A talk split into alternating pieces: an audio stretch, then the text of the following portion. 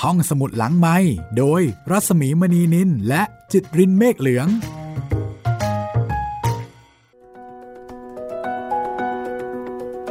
สวัสดีค่ะ คุณผู้ฟังคะต้อนรับเข้าสู่การใช้บริการห้องสมุดหลังใหม่อีกครั้งหนึ่งนะคะ สวัสดีคุณจิตริน สวัสดีพี่หมีครับ วันนี้เรากลับมาเรียนรู้กับสายมู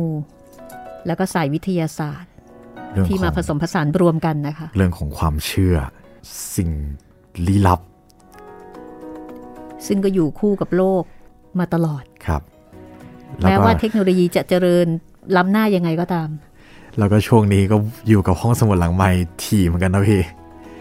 ตั้งแต่กาลิเลโอเนี่ยก็เกี่ยวกับเรื่องแบบนี้เยอะ กาลิเลโอเกี่ยวเหรอ คือหมายถึงแบบว่าด้วยเรื่องลักษณะนี้แต่ว่าพิสูจน์ด้วยวิทยาศาสตร์ อ่าฮะ เป็น แต่ ความเชื่อ ครับ แล้วก็มาวิญญาณอารวาสอันเนี้ยเต็ม โอ้อันนี้ก็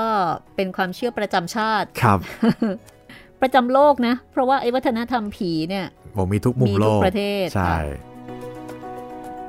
และนอกเหนือจากความเชื่อในเรื่องของผี ความกลัวผี ซึ่งก็ดูเหมือนว่าเป็นเรื่องปกติ แล้วผีของแต่ละชาติ ก็จะมีเอกลักษณ์ที่ไม่เหมือนกัน ใช่ ใช่ไหมคะ ครับ ฝรั่งนี่โอ้โหยิ่งน่ากลัว โอฝรั่งนี่จะออกแนวปีศาจ ผีดิบดร a คูล่า ครับ ซอมบี้อะไรประมาณนั้น นู่นนี่นั่น แต่วันนี้ค่ะ เรา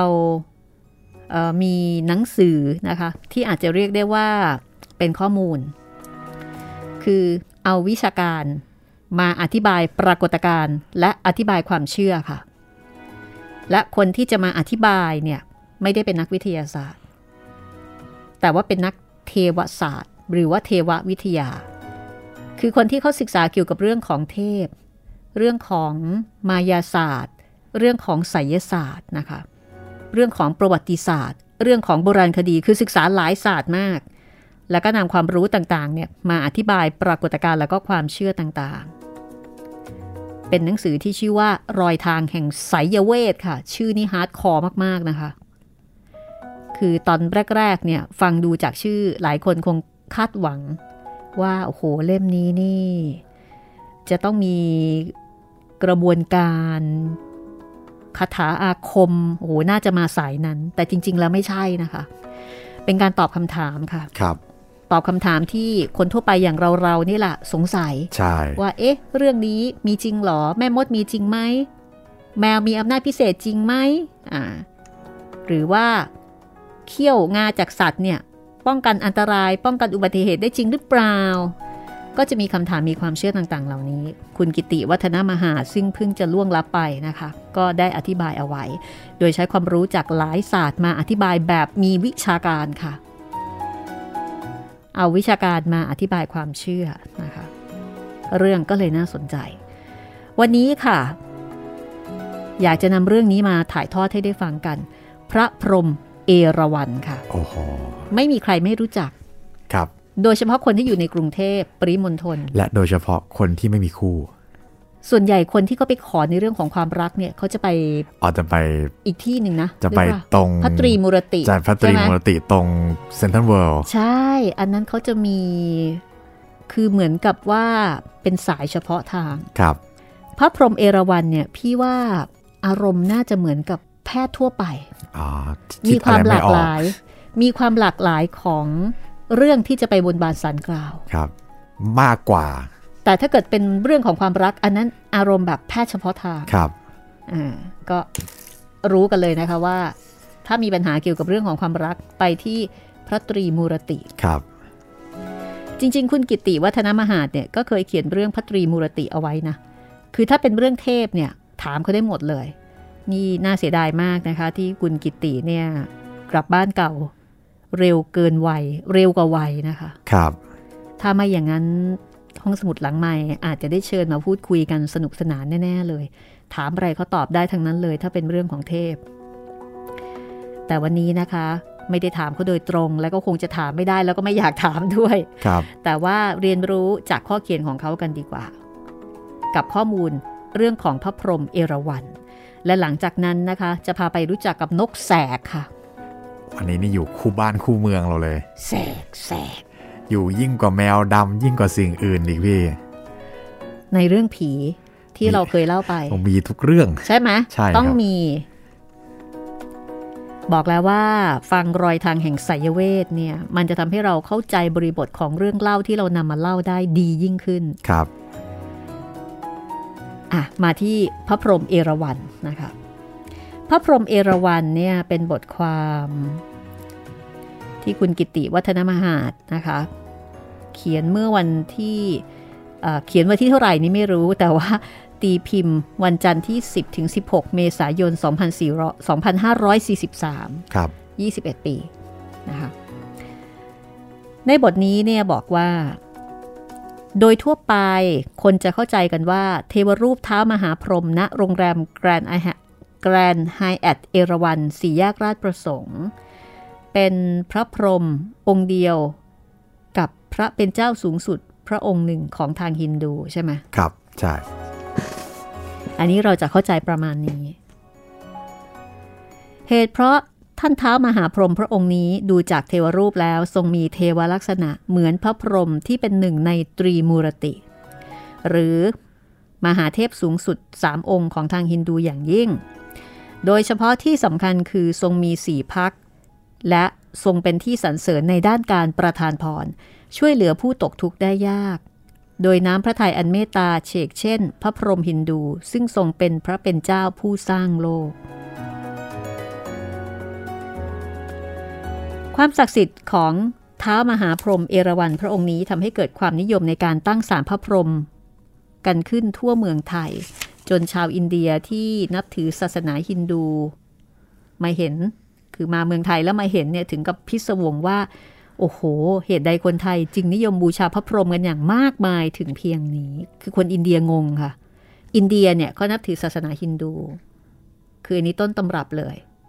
แต่พอเขาเห็นคนไทยบูชาพระพรหมกันมากนะคะ อุณาฝาข้างเขางง ครับ ที่เป็นเช่นนี้เพราะว่าในคติฮินดูเองนั้นนะคะ แม้ว่าพระพรหมเนี่ยจะเป็นเทพเจ้าสูงสุด คือเป็นหนึ่งในสามหนึ่งในสามคุณจิตรินทราบใช่ไหมคะ ครับ มี ค่ะ พระนารายณ์พระศิวะ ค่ะ แล้วก็ พระพรหม ครับ พระพรหมเนี่ยเป็นผู้สร้าง พระนารายณ์หรือพระวิษณุเป็นผู้รักษา ครับ แล้วก็พระศิวะหรือพระอิศวรอันนี้เป็นผู้ทำลาย ครับ คือจริง ๆ มันก็เหมือนกับกฎเกิดขึ้นตั้งอยู่ แล้วก็ดับไปเนี่ยนะคะ ครับ เอ่อถ้าดูตามนี้คนสร้างน่าจะใหญ่ถูกไหม ใช่ แต่ในความเป็นจริงค่ะ กลายเป็นผู้ทำลายนะพี่ คนชาวฮินดูเนี่ยจะบูชาพระวิษณุหรือว่าพระศิวะเนี่ยมากกว่า ครับ มากกว่าพระพรหม คือถ้าเกิดว่าเอ่อในแง่ของอ่ะถ้าใช้ภาษาการตลาดนะครับ เรตติ้ง ดีกว่า สององค์อะค่ะพระพระวิษณุกับพระศิวะเนี่ยเรตติ้งจะสูงกว่า ครับ ได้รับความนิยมมากกว่านะคะ ในอินเดียการบูชาพระพรหมค่อนข้างน้อยเอ่อเมื่อ 20กว่าปีที่แล้วเนี่ยก็บอกทั้งประเทศมีเทวสถานไม่ถึง 10 แห่ง ในขณะที่ของเทพองค์อื่น ๆ เนี่ยเป็นร้อย อันนี้น่าจะหมายถึงเทวสถานแบบใหญ่ ๆ นะคะ แล้วทำไมถึงเป็นเช่นนั้นคือไทยนับถือพระพรหมมากกว่าพระวิษณุกับพระนารายณ์ใช่ไหม ใช่ แต่ของเขาเนี่ยซึ่งนับถือศาสนาฮินดูโดยตรง เขานับถือพระศิวะกับพระนารายณ์มากกว่า ตรงกันข้ามกัน คุณกิติก็เลยอธิบายว่าความเข้าใจผิดเช่นนี้ ก็เนื่องมาจากต่างฝ่ายต่างไม่รู้ว่า จริง ๆ แล้วท่านท้าวมหาพรหมของไทยและพระพรหมฮินดูเนี่ยเป็นเทพคนละองค์กันค่ะ อ้าว คือชื่อเหมือนกันอย่างเดียวเหรอพี่ คือชื่อเหมือนกัน แต่ความหมายคนละแบบคนละพรหม หรือว่าเราเข้าใจพรหมของเรากับพรหมของเขาผิด ใช่คนละพรหมกัน ครับ คือถ้าทางเทววิทยานะคะ พระพรหมฮินดูทรงถือกำเนิดมาโดยพระองค์เอง คือท่านกำเนิดมาด้วยพระองค์เอง เป็นวิธีการเฉพาะ เรียกว่าทรงเป็นสวยมภูและพระองค์ก็ได้สร้างสรรค์โลกสิ่งมีชีวิตต่างๆ เทวลักษณะหรือว่าลักษณะของพระองค์ก็คือมีสี่พัก แต่ก็มักจะทรงมีเพียงแค่สี่กรเสมอ เอ่อพระองค์เป็นที่เคารพนับถือนะคะของชนชาติอารยัน ประมาณไม่น้อยกว่า 1,000 ปีก่อนพุทธกาลค่ะ คือถ้าบวกเวลาพุทธกาลก็ประมาณ 3,000 กว่าปี แต่ต่อมาผู้คนก็เสื่อมความนับถือ เพราะหันไปนับถือพระวิษณุและพระศิวะที่มีเทวะอำนาจมากกว่า เทวะอำนาจนะคะ เหมือนกับว่าท่านสร้างมาแล้ว แล้วบทบาทหลังจากนั้นก็จะอยู่ที่ผู้รักษาและผู้ทำลาย อืม โดยเฉพาะพระศิวะซึ่งเป็นผู้ทำลายเนี่ยนะคะ โอ้โห ท่านมีเทวะอำนาจเนี่ยเหลือล้นค่ะ คือมีอิทธิฤทธิ์มาก อันนี้คือพระพรหมของทางฮินดูนะคะ ส่วนพระพรหมของไทยเป็นยังไง พระพรหมของไทยเป็นพระพรหมในศาสนาพุทธคำว่าพรหมในทางพุทธนะคะ เป็นเพียงชื่อที่ยืมมาจากทางฮินดูค่ะ เพื่อใช้สำหรับเทพชั้นสูงพวกหนึ่งเหนือกว่าเทพสามัญโดยทั่วไป อ๋อ คือเป็นแคตตากรีหนึ่งไม่ได้เป็นชื่อเทพ อย่างนี้เหรอพี่ ไม่ใช่ไม่ใช่ชื่อเฉพาะ อ่า เป็น เรีย สาก มัญ ร นาว ม ม ๆ สามัญ อ่ นาม ครับครับ เหมือนกับเป็นชื่อชั้นน่ะ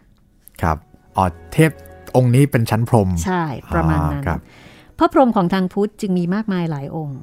และก็ไม่ได้ทรงเป็นสวยัมภู คือไม่ได้เป็นพระพรหมที่แบบว่าบอนชูบีที่จะเป็นพระพรหมซึ่งแบบบอนชูบีที่จะเป็นพระพรหมเทพผู้เป็นใหญ่มีเพียงแค่หนึ่งเดียว ก็คืออง ก็ ค์ คือ ที่ พระพรหม อ่าครับ อ่าอันนั้นคือสวยัมภูเกิดขึ้นเอง ครับ แต่พระพรหมของทางพุทธเนี่ยมาจากมนุษย์ค่ะ มาจากมนุษย์ที่บำเพ็ญบุญบารมี จนถึงระดับหนึ่ง พอตายขึ้นไปก็ได้ขึ้นสวรรค์ชั้นพรหมนึกออกไหมเหมือนกับว่าถ้ามีมาตรวัดการปฏิบัติ การปฏิบัติธรรมหรือว่าการทำความดี ก็อาจจะมีมาตรวัดว่า ชั้นนี้นะ เป็นเทวดา อยู่ชั้นนี้อยู่สวรรค์ชั้นนี้ แต่ถ้าเกิดว่าทำความดีขึ้นมา โอ้เลเวลนี้ คุณจะได้อยู่ชั้นพรหม อ๋อ คือเป็นระดับ ครับ ของเออการบำเพ็ญบุญบารมีนะคะ ครับ ถามว่าแล้วลักษณะล่ะ หรือว่าเทวลักษณะเป็นยังไง เทวลักษณะยืมมาจากพระพรหมฮินดู คือมีสี่พัก แต่พระกรนั้นจะมีมากกว่าสี่พระกรขึ้นไป โดยมากมีหกหรือมีแปดพระพรหมฝ่ายพุทธนี้เพิ่งจะมามีในคัมภีร์ต่างๆ เมื่อหลังพุทธกาลแล้ว ดังนั้นพระพรหมของทางพุทธศาสนาเนี่ยจึงไม่ได้หมายถึงพระเป็นเจ้า และไม่เกี่ยวอะไรกับการสร้างโลกค่ะ เพื่อให้เข้าใจมากขึ้นนะคะ เคยได้ยินไหมเวลาที่จะถึงวันมหาสงกรานต์เท้ากบิลพรหม อ่าเคยได้ยินครับเคยได้ยิน เท้ากบิลพรหมที่แพ้พนันมนุษย์ จนต้องตัดเสียน แล้วก็ให้ลูกสาวทั้งเจ็ดเนี่ยแห่เวียนรอบเขาพระสุเมน เป็นที่มาของ ใน นาง เท ส ศ ง กาล ขาน สง ต์ กรานต์ ครับ ใช่ นี่ค่ะ เท้ากบิลพรหมนะคะ คนละองค์กับพระพรหมของทางฮินดู ครับ ส่วนท่านท้าวมหาพรหมเอราวัณในหนังสือเล่มนี้อธิบายว่า เป็นต้นแบบพระพรหมทั้งหลายทั่วเมืองไทย อืม คือที่เนี่ยเป็นต้นแบบ ครับ ค่ะ จึงทรงเป็นพระพรหมฝ่ายพุทธค่ะ เมื่อแรกตั้งศาลนะคะ เจ้าพิธีคืออาพลเรือตรีหลวงสุวิชาญแพทย์ ท่านมิได้ประสงค์จะเชิญพระเป็นเจ้าผู้สร้างโลกฝ่ายฮินดู ท่านไม่ได้ประสงค์ที่จะเชิญองค์นั้น ครับ ว่ากันว่า ท่านท้าวมหาพรหมที่คุณหลวงสุวิชาญแพทย์ได้อัญเชิญมาสถิตในศาลแห่งนี้นั้นอ่าคืออันนี้เป็นว่ากันว่านะคะ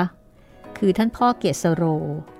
บ้างก็ว่าเป็นดวงพระวิญญาณ พระบาทสมเด็จพระปิ่นเกล้าเจ้าอยู่หัว ซึ่งภายหลังสวรรคตแล้วทรงเป็นเทวะในชั้นพรหมอันนี้ว่ากันว่า แต่โดยสรุปก็คือว่าถ้าเป็นพรหมในทางพุทธเนี่ยมาจากมนุษย์ที่บำเพ็ญคุณความคุณงามความดีบำเพ็ญบารมี เมื่อจากโลกนี้ไปก็ไปบังเกิดเป็นเทวะในชั้นพรหมเมื่อเป็นอย่างนี้แล้ว ผู้เขียนก็เลยบอกว่า เมื่อจะไปอธิษฐานอย่างใดอย่างหนึ่ง กับท่านเท้ามหาพรหมเอราวัณ ก็อย่าไปหลงว่า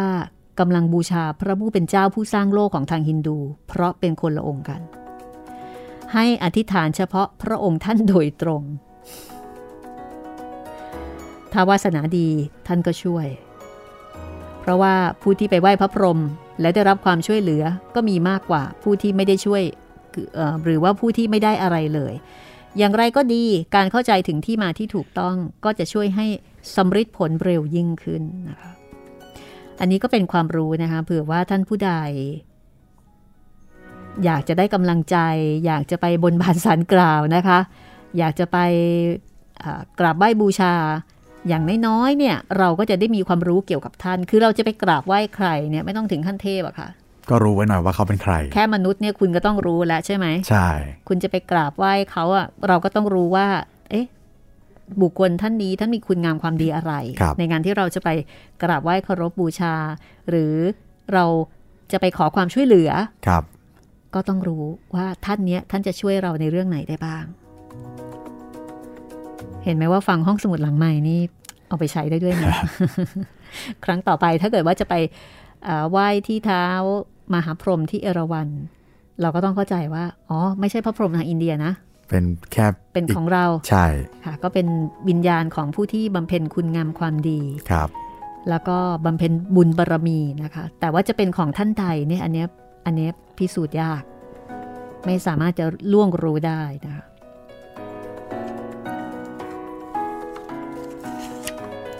มาที่เรื่องของนกแสกกันบ้างค่ะ เรื่องของนกแสกเนี่ยอย่างที่รู้กันนะคะว่ามันจะเป็นส่วนหนึ่งของ นิยายผีในบ้านเรานะขาดไม่ได้เลย มีประจำมีทุกเล่ม คือพอจะมีคนตายเนี่ยไอ้เจ้านกเนี่ยจะต้องมาละ ครับ มันทำหน้าที่ เป็นสัญญาณเลย แล้วพอคนเห็นก็จะกลัว ว่า เฮ้ย นกแสกมาเกาะหลังคาบ้านแล้ว ล้างไม่ดีแล้ว เออมันก็เลยกลายเป็นสัญลักษณ์ของความน่ากลัว สัญลักษณ์ของความตายค่ะพอพูดถึงนกแสกคนจะนึกถึงความตายใช่ไหมคะ ใช่ครับ แล้วบางคนก็บอกว่ามันเป็นทูตมรณะ อ่า ในบางพื้นที่ถึงกับมีการทำลายรังของนกแสกที่พบในชายคาบ้านค่ะ คือพอไอ้เจ้านกเนี่ยมาทำรังที่ชายคาบ้านเนี่ยก็จะทำลายรัง อย่ามาอยู่ตรงนี้ ถูกบางทีก็ไล่ล่าให้หมดไปจากหมู่บ้าน ครับ นะะซึ่งในความเป็นจริง อันนี้น่าเสียดายมากค่ะ ครับ เพราะว่านกแสกเป็นนกที่เป็นประโยชน์นะคะ นกแสกก็คือนกข้าวแมวชนิดหนึ่ง อ่า มันหากินกลางคืน แล้วก็เสียงร้องของมันเนี่ยมันออกแนวหลอนๆหน่อย ใช่ แต่นอกเหนือจากนี้แล้วนะคะ คือนอกเหนือจากหน้าตา นอกเหนือจากเสียงร้อง นอกเหนือจากเวลาทำงาน คือเวลาปฏิบัติงานของมัน เวลา เนี่ย ปฏิบัติงาน ออฟฟิศอาของมันเนี่ยนะคะ ครับ หลังจากนี้แล้วมันไม่มีอะไรที่น่ากลัวเลยค่ะ ก็เป็นนกปกติธรรมดา แล้วมันกินหนู อ่า มันกินงู กับแต่ศัตรูคนและ ถูก ศัตรูพืช ใช่ มันเป็นประโยชน์กับเราด้วยนะคะ ครับ มันช่วยกินหนูกินงูเนี่ยค่ะโอ้โหดีงามจะตายอ้ออีกอย่างหนึ่งนะคะ เวลามันบินเนี่ย มันเงียบมาก อ่า มันบินโดยไม่มีเสียง คนก็เลยมองบอกว่า มันเป็นนกผี อ๋อ มันอยู่ๆก็มาโผล่มา มันเงียบ แล้ว อันนี้น่าทึ่งมากค่ะ ครับ มันสามารถหันไปมองข้างหลังตัวมั อ๋ น อ มันหันคอได้เนอะ มันหันคอได้ ชนิดแบบหมุนแบบ สามร้อยหกไม่ถึงร้อย ไม่ แปด รู้อะ สิบ คือหมุนมองข้างหลังได้อะ ควับเลย โอ้ อันนี้ก็แอบร้อนเหมือนกันนะ สรุปก็คือ ภาพลักษณ์ของมันนะคะ ไม่ค่อยดีหมายถึง ตัวตัวภาภาพลักษณ์ภายนอกของมัน ภาพ ไม่ค่อ ลัก ย ษ ดี ณ์ภายนอกไม่ค่อยโอเค ครับ ออกไปในแนวหลอนๆนะคะ ไม่ว่าจะเป็นหน้าตา และกิริยาท่าทาง เวลาในการปฏิบัติงาน การเคลื่อนไหว มันชวนให้นึกถึงอะไรที่มันน่ากลัว แต่มันก็มีเหตุผลนะคะ คุณจิตริน ครับ เอาอย่างแรกก่อนนะคะ ผู้เขียนคือคุณกิติวัฒนมหาดเขาก็ค่อย ๆ อธิบายนะ เรื่องของการบินค่ะ ที่หลายคนบอกว่าไอ้บินแบบนี้มันนกผีชัดๆ มันมีเหตุผลค่ะ ลองคิดดูสิคะว่าทำไมมันต้องบินเงียบ มันไม่ให้เหยื่อรู้ตัว ๆถูกค่ะ เพราะว่ามันเป็นนกนักล่า มันล่างู มันล่าหนูใช่ไหมคะ ครับ เพราะฉะนั้นถ้าเกิดมันบินแบบว่ากระโตกกระตาก เอาเสร็จหนีหมด คงไม่ได้กินนะคะ ครับ นักล่าเนี่ยต้องเงียบ เหมือนเสือ เหมือนแมว โอ้พวกนี้มันเดินเบามาก โอ้มันย่องอย่างกับ เบามาก โจร มากใช่ เลยมี ค่ะ คำว่าตีนแมว ใช่ เพราะมันคือนักล่า ใครก็ตามอะไรก็ตามที่เป็นพวกนักล่า พวกเนี้ยเบาค่ะ ไม่งั้นมันทำมาหากินไม่ได้ค่ะ ใช่ นกแสกก็เหมือนกัน มันต้องล่าเหยื่อที่ประสาทไวอย่างหนู หนูนี่ไวมากนะคะ เพราะฉะนั้นถ้ามันจะกินหนูได้ มันต้องไวกว่าหนูค่ะ มันจึงต้องมีขนปีกแบบพิเศษ ที่ทำให้บินแล้วไม่มีเสียง ส่วนสาเหตุที่มันตาโต แล้วก็มีคอที่หมุนได้รอบ ก็เป็นเพราะว่าปกติแล้วมันไม่บินร่อนหาเหยื่อ แต่มันมักจะอาศัยเกาะอยู่ที่ใดที่หนึ่ง แล้วก็มองหาเหยื่อในความมืด คือขี้เกียจบินอะเราปักหลักอยู่ตรงนี้แหละ แล้วเราก็มองไปรอบๆ ไม่ต้องบินไปไหนไกล ครับ ปักหลักแล้วก็ 360 รอบๆ แถวเนี้ย มองรอบเลย อันนี้ก็เป็นเหตุเป็นผลในการทำมาหากินของมัน ส่วนเรื่องที่ว่ามันไปเกาะหลังคาบ้านใครแล้วมีคนตาย อันนี้พิสูจน์ไม่ได้หรอกค่ะ ไม่มีข้อเท็จจริงรองรับนะคะ ผู้เขียนซึ่งเป็นนักประวัติศาสตร์ นักมายาศาสตร์ ผู้เขียนบอกว่า ข้อนี้ข้อกล่าวหานี้ไม่มีข้อเท็จจริงรองรับทั้งในแง่วิทยาศาสตร์ และมายาศาสตร์ค่ะ อ้าว คือในแง่มายาศาสตร์ก็ไม่มีการรองรับนะคะ กลายเป็นอย่างนั้น ว่ามันเกี่ยวข้องใช่ค่ะ อันนี้เรียกว่าคนมโนกันไปเอง เชื่อโดยตัวเองล้วน มายาศาสตร์ก็ไม่ยอมรับ คือจำได้เนาะคุณกิติวัฒนมหานี่เขาเป็นนักมายาศาสตร์ด้วย ครับ เพราะฉะนั้นอันไหนที่มันมีความเกี่ยวข้องเชื่อมโยงกับทางจิตวิญญาณกับทางมายาศาสตร์เนี่ยเขาจะบอกอย่างเช่น เรื่องของเขี้ยวงา ๆ อ่าครับ เขาก็จะบอกว่า เออ จริง ๆ แล้วมันป้องกันได้แต่ ต้องได้รับจาก อ่ะต้องแบบนี้ อ่า อ่ะต้องได้มาโดยชอบ ครับ แต่ว่าอันเนี้ยเขาบอกไม่มีข้อเท็จจริงรองรับเลย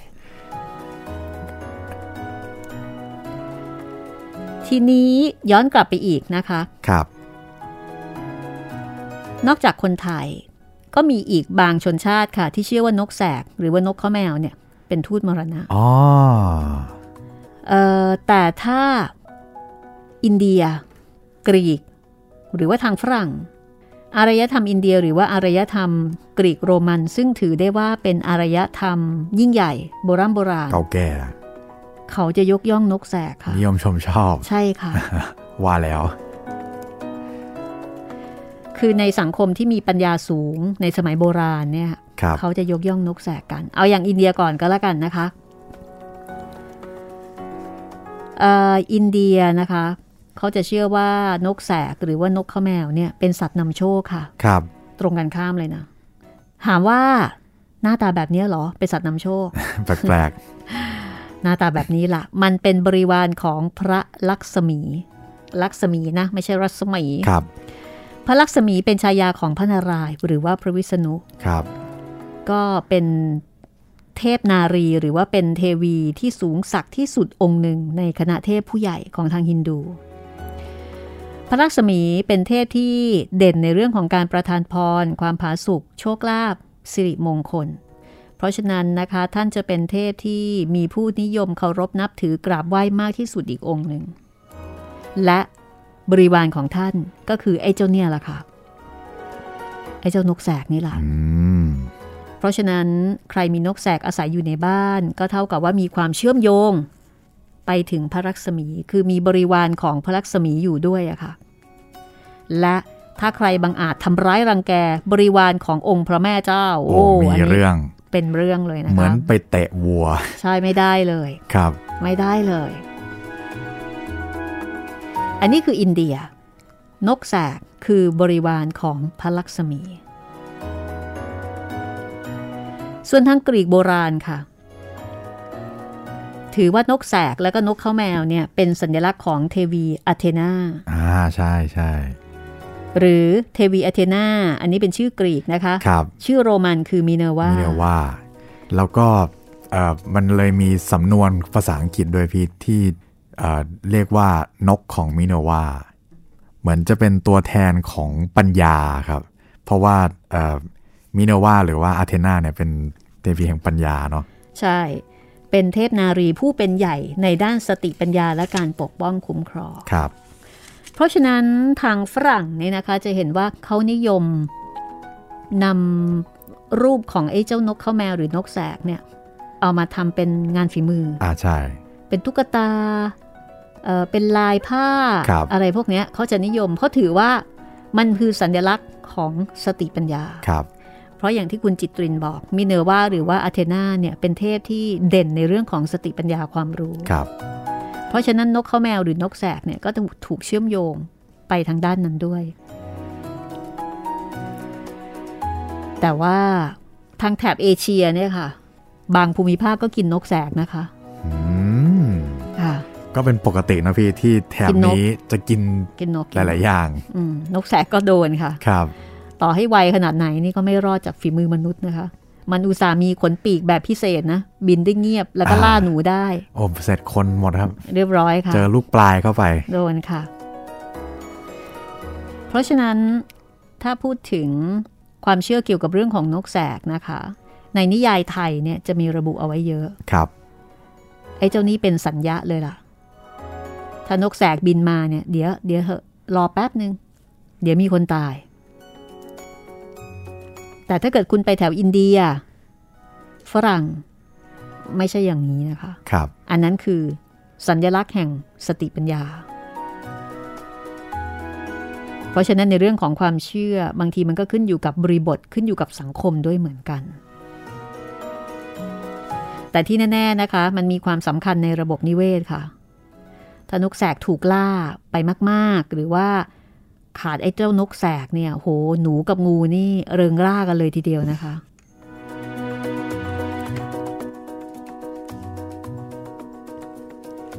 จริง ๆ มีเกล็ดเล็ก ๆ น้อย ๆ เกี่ยวกับมินาวาจะเล่าให้ฟังนะครับพี่อ่ามันเป็นทฤษฎีที่จำไม่ได้แล้วว่าผมเคยอ่านที่ไหนนะครับ แต่ว่าอันเนี้ยเคยเคยคุยกับพ่อเรื่องนี้ อือฮึ คุยกันเรื่องว่านกของมินาวาเนี่ยครับ ค่ะ มันมันมีทฤษฎีอยู่ว่า สิ่งที่เกิดขึ้นจะเกิดขึ้นเมื่อมันเกิด อืม มันมันคือผมจำไม่ได้ว่าไปอ่านมาจากไหนเหมือนกันนะพี่ แต่ว่ามันว่าด้วยตัวแทนของนกของมิเนวาเนี่ย อืม คือเมื่อเมื่อเราเห็นนกเนี่ย มันจะเกิดปัญญาอะไรอย่างนี้ใช่ไหมครับ อืมอืมอืม เขาเลยแทนด้วยว่า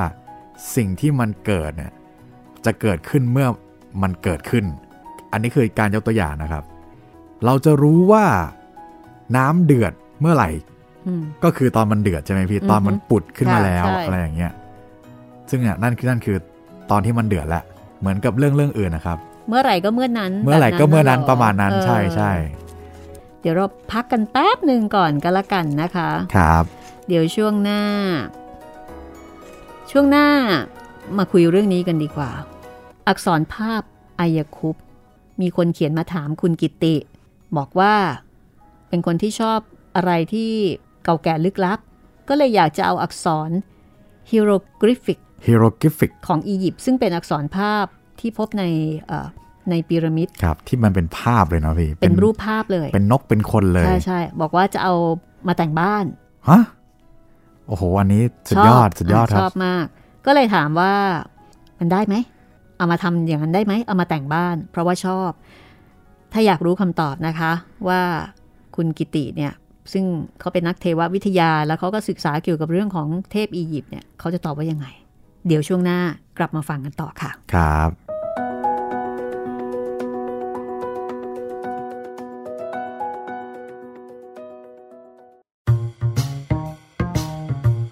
ห้องสมุดหลังไม้โดยรัสมีมณีนินและจิตรินเมฆเหลือง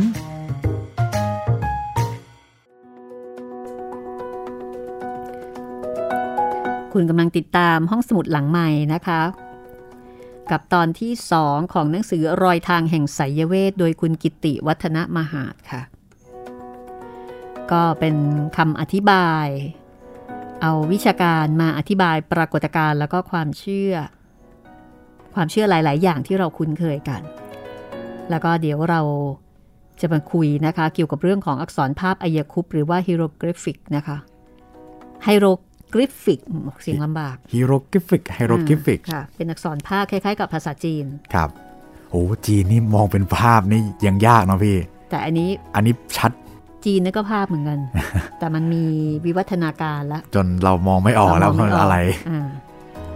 ทีนี้ก่อนจะมาฟังเกี่ยวกับเรื่องของฮีโร่หรือไฮโรกริฟิกเนี่ยนะคะ ครับ อัปเดตกันสักนิดหนึ่ง เกี่ยวกับการรับฟังรายการห้องสมุดหลังไม้เกี่ยวกับช่องทางการติดต่อพูดคุยกันนะคะ ครับ ก็สำหรับคุณผู้ฟังที่ทั้งใหม่และเก่านะครับ ช่องทางการรับฟังของเรา หลากหลายช่องทางทั้งทางเว็บไซต์ www.thaipbspodcast.com ทางแอปพลิเคชัน Thai PBS Podcast แอปพลิเคชัน Podcast อื่น ๆ นะครับ ทั้งทาง Google Podcast Spotify Podbean แล้วก็ทาง YouTube นะครับ แล้วก็ถ้าอยากจะพูดคุยติชมซักถามพวกเราก็ติดต่อกันมาได้ 3 ช่องทางครับ ทางแฟนเพจ Facebook ไทย PBS Podcast แฟนเพจของพี่หมีรัศมีมณีนิน แล้วก็ใครที่ฟังทาง YouTube คอมเมนต์ไว้ใต้คลิปได้เลยนะครับ ตอนนี้มีความเห็น ที่ทักเรามาทาง YouTube บ้างไหมคะ โอ้ทาง YouTube นี่มีมากมายพอสมควรเลยครับพี่ อ่า มาที่คนแรกเลยดีกว่าครับ ค่ะ จากเจ้าเมือง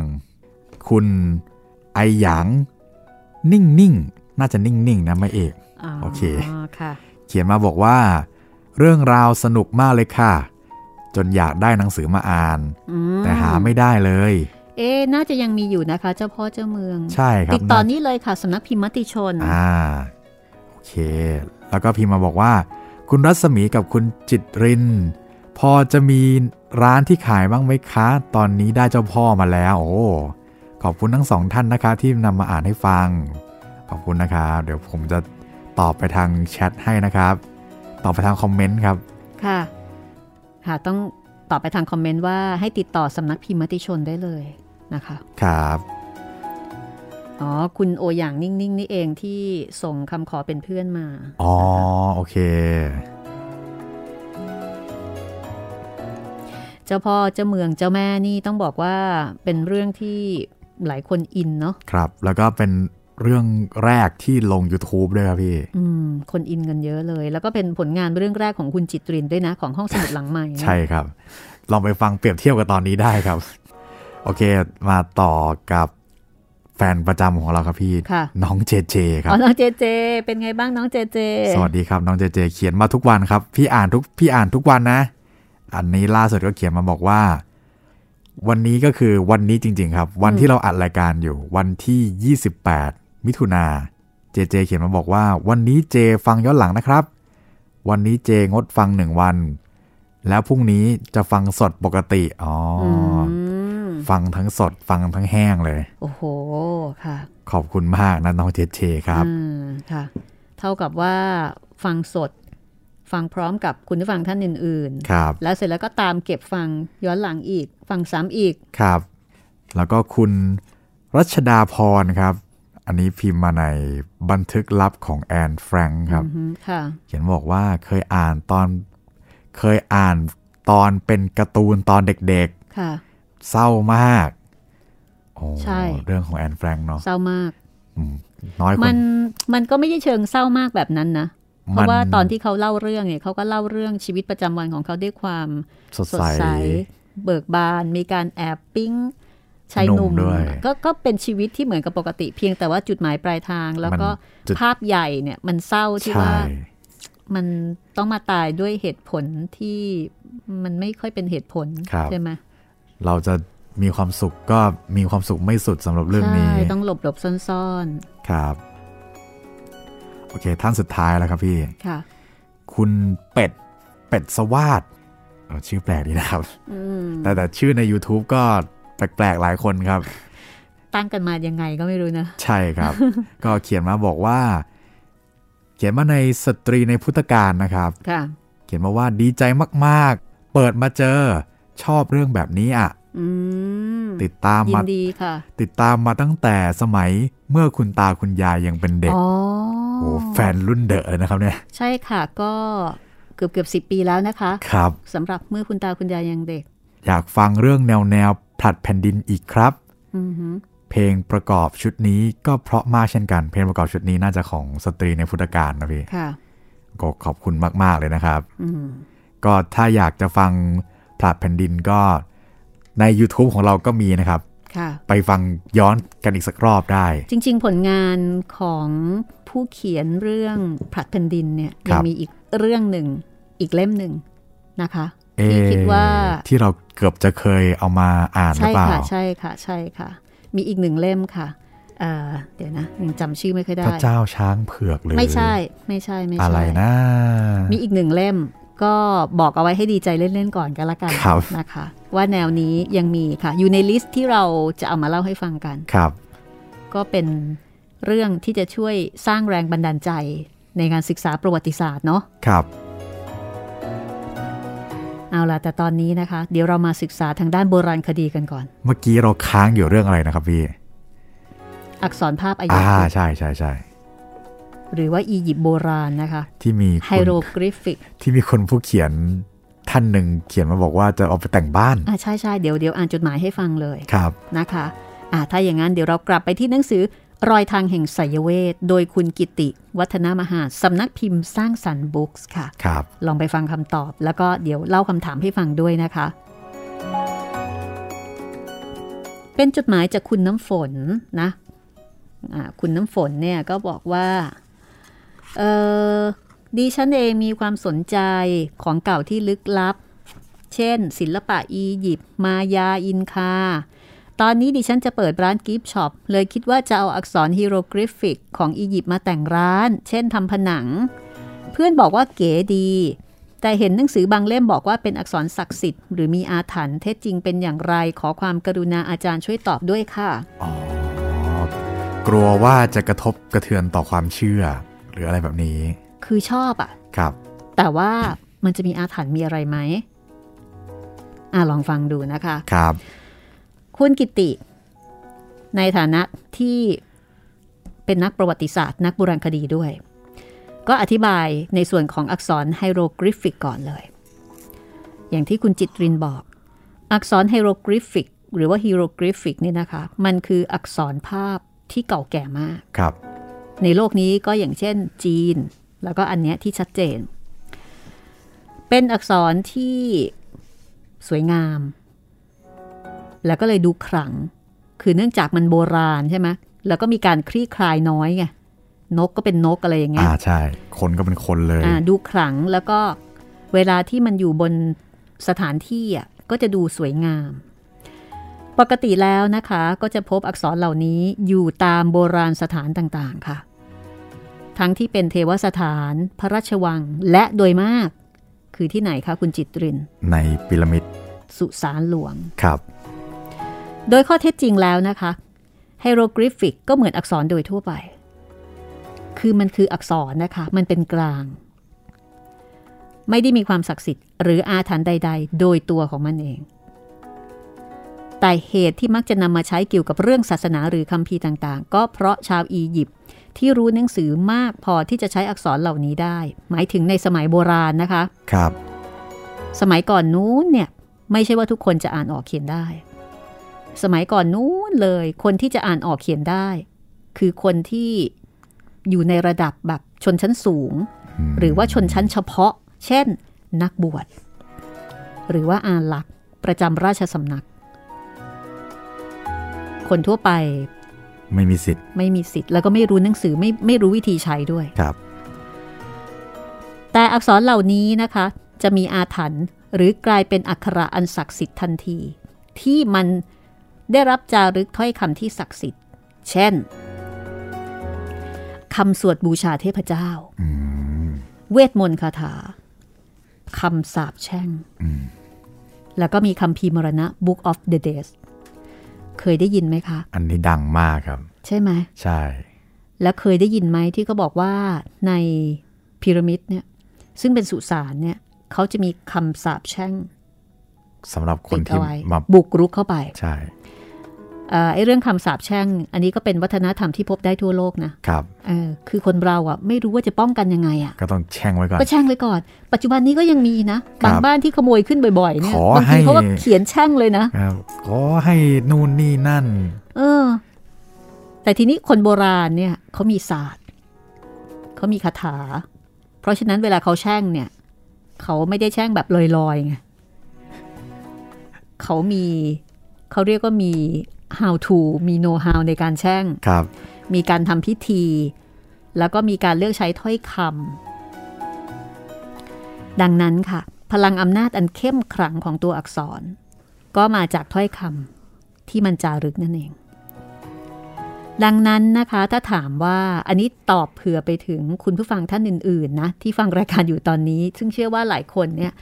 อาจจะชื่นชอบไอ้ตัวอักษรไฮโรกริฟิก เหมือนคุณน้ำฝนก็ได้ ถ้าถามว่าจะเอาไปใช้ได้ไหม คือเท่งบอกเขาบอกว่า ถ้าใช้อักษรภาพที่จะรึกข้อความธรรมดาธรรมดา หรือเรื่องทั่ว ๆ ไป ก็ไม่มีอาถรรพ์ใดๆหรอกค่ะ อืม เอามาเขียนว่าจิตตรินเมฆเหลือง ก็เป็นจิตตรินเมฆเหลือง ครับ ก็ไม่มีอะไร สวยงาม ค่ะ แต่ปัญหาที่ไม่ค่อยจะรู้กัน คือ เอาข้อความที่เราอ่านไม่ออก อ่าใช่ เอามา คือประมาณว่าเอามาเป็นบรรยากาศ ครับคำนั้นอาจจะเป็นคำแช่งก็ได้ ถูก ใครจะไปอ่านออกแล้วใช่ไหม ใช่ คุณจิตริน ใช่ สมมุติเราแบบว่า เฮ้ย เราชอบจังเลย เดี๋ยวเราทำร้าน เราเอาเนี่ยไอฮีโรกริฟิกอะเราก็อ่านไม่ออกใช่ไหม อ่า เราก็เห็น เห็นเป็นนก เห็นเป็น เอ อะ อ ไร เฮ้ย เอาเอานี้มาละกัน สรุป สรุปคือนั้นเขาแช่งให้วิบัติ ขอให้ไม่ตายดีสมมติอย่าง เดี๋ นี้ ยวเนี่ย สวยเลยนะ หลอนมากเลยนะคะ อันนี้แหละค่ะ เป็นปัญหา เพราะว่าอย่างภาษาจีนเนี่ย เรายังหาคนอ่านได้ใช่ไหม ใช่ครับ แต่ภาษาฮีโรกริฟิกเนี้ย คุณ น้อย จะเอาไป คน ให้ใครอ่านนะ น้อยคนมาก แค่หาคนที่อ่านอียิปต์เป็นเนี่ยก็ยากแล้วนะ ใช่ หมายถึงว่าอักษรปัจจุบันนี้ ครับ แต่นี่มันฮีโรกริฟิก โอ้ย เพราะฉะนั้นอักษรภาพอียิปต์โบราณที่นำมาเผยแพร่กันนั้นเนี่ย ส่วนหนึ่งได้มาจากผนังสุสานหลวงของฟาโรห์และราชตระกูลต่างๆ มันคืออักษรจารึกข้อความที่ใช้กันในพิธีศพโดยเฉพาะค่ะ อ๋อ ส่วนใหญ่ที่เห็นจะอยู่ในสุสานหลวง ครับ แล้วที่ขุดค้นกันเจอ เจอทรัพย์สมบัติ เจอมัมมี่ จะเป็นอะไรได้ล่ะคะ ถ้าไม่ใช่สุสาน ทั้งนั้น ก็สุสานทั้งนั้นเลย ครับ ตามปกติ สุสานหลวงแต่ละแห่งมักจะจารึกอักษรภาพไว้ตามผนังค่ะ เพื่อผลด้านมายาศาสตร์ต่อผู้ตายหรือเจ้าของสุสานนั้นๆ ส่วนหนึ่งของจารึกเหล่านี้นะคะ เป็นข้อความที่เป็นสิริมงคล ซึ่งถ้าเรานำมาใช้ก็จะไม่เกิดผลร้ายอะไร แต่ผลดีก็ไม่เกิดเช่นกันนะคะ เพราะเขาทำเอาไว้สำหรับเจ้าของสุสานเท่านั้น อันนี้ก็สามารถเอามาใช้แบบเท่ๆได้ ครับ แต่ข้อความอีกส่วนหนึ่งเป็นบันทึกประวัติและคุณงามความดีของผู้ตาย หรือพิธีกรรมบางส่วน เช่น เขาจะมีการเขียนระบุเอาไว้ถึงจำนวนสิ่งของที่จะต้องอุทิศให้กับวิญญาณของผู้ตาย อันนี้ก็เหมือนกับเป็นประโยคบอกเล่าเป็นบันทึก ข้อความเหล่านี้ถ้าเอามาใช้ก็ไม่เกิดผลอะไรเช่นกันค่ะ ไม่เกิดทั้งผลเสียและไม่เกิดทั้งผลดี เพราะเป็นข้อความกลางๆ ลอยลอย อ่าเขาก็เอ่อบันทึกประวัติคุณงามความดีจำนวนสิ่งของได้ส่งของส่งข้าวปลาอาหารทรัพย์สมบัติอะไรก็ว่าไป แต่ข้อความนอกเหนือจากนี้นะคะ มักจะเป็นสิ่งที่เกี่ยวข้องกับพิธีศพโดยตรงค่ะ เช่น ข้อความจาก The Book of Death เนี่ยนะคะคัมภีร์มรณะ ซึ่งถือกันว่าเป็นคู่มือของผู้ตายที่สำหรับเอ่อใช้สำหรับการเดินทางไปสู่ปรโลกค่ะ และในการเดินทางนี้นะคะ จะต้องผ่านด่านต่างๆ และจะต้องเข้ารับการตัดสินกรรมดีกรรมชั่ว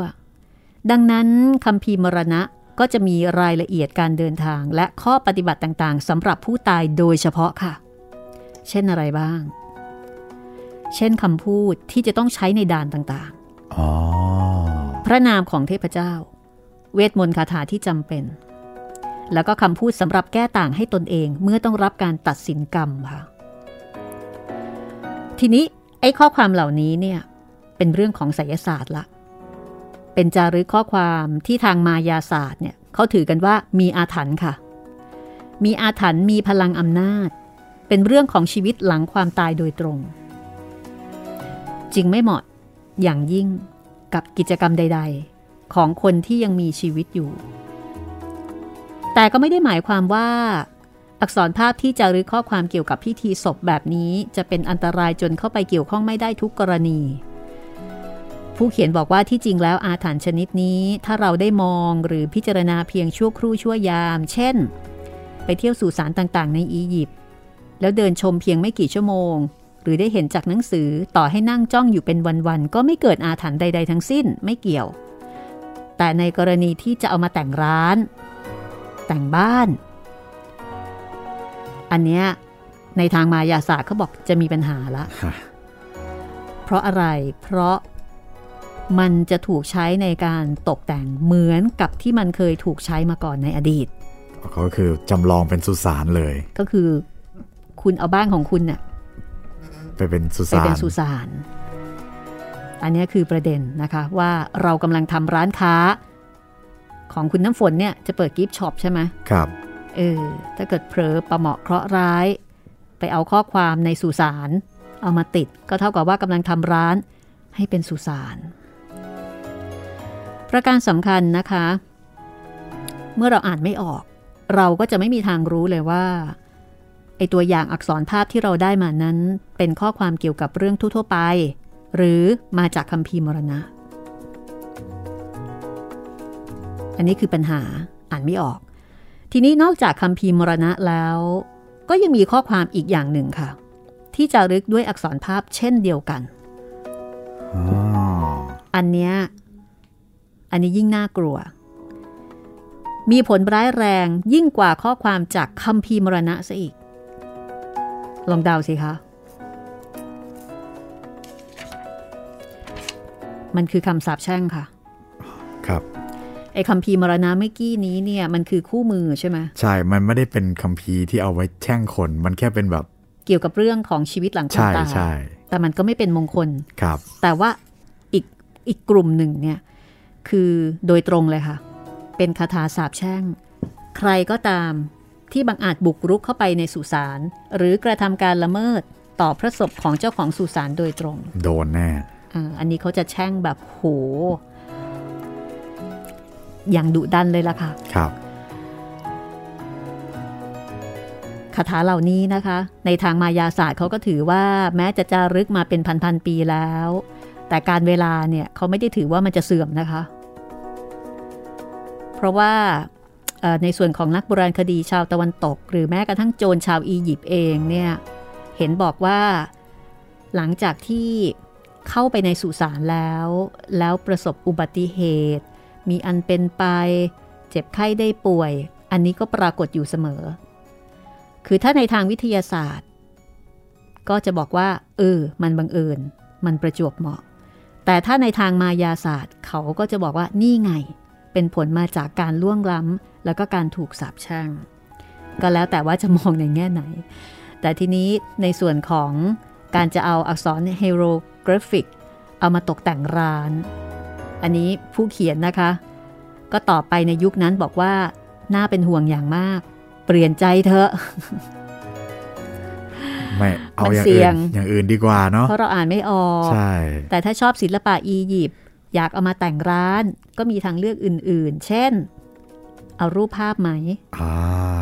รูปภาพฟาโรห์หรือว่าราชินีอายาคุปต์ที่เป็นงานหัตถกรรมชนิดต่างๆ ที่ขายกันอยู่ทั่วไป หรือไม่ก็ใช้สัญลักษณ์ที่เป็นสิริมงคลนะเอ่อมีเครื่องหมายอังดวงตา แมลงปีกแข็ง เครื่องรางพวกเนี้ยก็มีผลช่วยเสริมบารมี ความเจริญรุ่งเรืองพลังชีวิต ปกป้องจากสิ่งชั่วร้ายก็คือมีกลุ่มที่เป็นเครื่องรางของอียิปต์ หรือถ้าเกิดจะชอบเทพเจ้า ก็เอารูปเทพเจ้ามาประดิษฐานในบางมุมของร้านก็ได้ เทวีไอซิส เทวีฮาเทอร์ เทวีบาส ที่มีพระเศียรเป็นแมว ซึ่งหมายถึงความสุข ความมีชีวิตชีวา อันนี้ก็น่าจะถูกโฉลกกันมากกว่า ก็เป็นข้อมูลที่น่าสนใจนะคะ เกี่ยวกับเรื่องของเออการนำอักษรโบราณเนี่ยมาตกแต่ง จากหนังสือรอยทางแห่งไสยเวทค่ะ กิติวัฒนมหาสำนักพิมพ์สร้างสรรค์บุ๊กนะคะ ถ้าคุณผู้ฟังสนใจเอ่อความเชื่อปรากฏการณ์นะคะ ว่าถ้าอธิบายในแง่มุมของมายาศาสตร์ บวกกับประวัติศาสตร์ โบราณคดี เทววิทยา เล่มนี้ให้คำตอบได้ในมิติที่น่าคิดทีเดียวค่ะ คือไม่ใช่มิติของวิทยาศาสตร์ที่จะบอกว่าพิสูจน์ไม่ได้แล้วจบไม่ใช่ แต่เขามีองค์ความรู้ทางด้านนี้โดยเฉพาะมาอธิบายด้วย นอกเหนือจากเรื่องที่เราได้เล่าให้ฟังไปนะคะ ก็มีเรื่องอื่นอีกค่ะ เช่น เรื่องของโลกาวินาศ อืม ความเชื่อเกี่ยวกับเรื่องของวันสิ้นโลก อ๋อครับ เรื่องของเทวพยากรณ์จากสแกนดิเนเวีย ฝรั่งนี้เขาก็เชื่อในเรื่องของเทพมากนะครับเทพของทางสแกนดิเนเวีย ครับ อันี้ก็ พวกเทปนอต ใช่ มีเป็นกลุ่มเลยนะคะเอ่อเรื่องของมรณานุสติ เรื่องของนารีผล อ่า เรื่องมิติลี้ลับ เรื่องคนทรงเจ้า อืม ว่าคนทรงเจ้ามีจริงไหม เรื่องเออเทววิทยาอียิปต์ เรื่องอินจันทร์มั่นคงสารหลักเมือง อ๋อ ว่าจริงไหมที่ ที่ เขาบ เอา อกว่า คนไป ใช่ ฝัง ใช่ใช่ใช่ ครับ ที่เคยเป็นละครเอ่อเรื่องพระแม่กวนอิม พระคเนศเรื่องภาพถ่ายวิญญาณ แล้วก็มีอีกหลายเรื่องนะคะ ครับ ก็มาจากความสงสัยในเรื่องทั่วๆไปที่เราไม่สามารถหาคำตอบได้ คนก็เขียนมาถาม ครับ เขาก็ตอบให้ คือฟังแล้วก็ได้ความรู้ด้วยนะ แล้วก็น่าจะทำให้เรา เดี๋ยวต่อไปเราเล่าเรื่องผีอะไรต่ออะไรพวกเนี้ย เราจะอิงกับพวกนี้เยอะ เราจะได้เข้าใจภาพรวม ครับ ว่าเอ๊ะมันมาได้ยังไงอืมความเชื่อนี้มีที่มาที่ไปจากตรงไหนนะคะ ครับ เอาละค่ะ เพราะฉะนั้นสองสามตอนนี้ก็ฟังกันแบบสบาย ๆ ไปก่อนนะคะ ครับ ก่อนที่จะไปถึงซีรีส์เรื่องเล่า ชุดต่อไปของเรา วันนี้เราสองคนลาไปก่อนนะคะ ครับ สวัสดีค่ะ สวัสดีครับ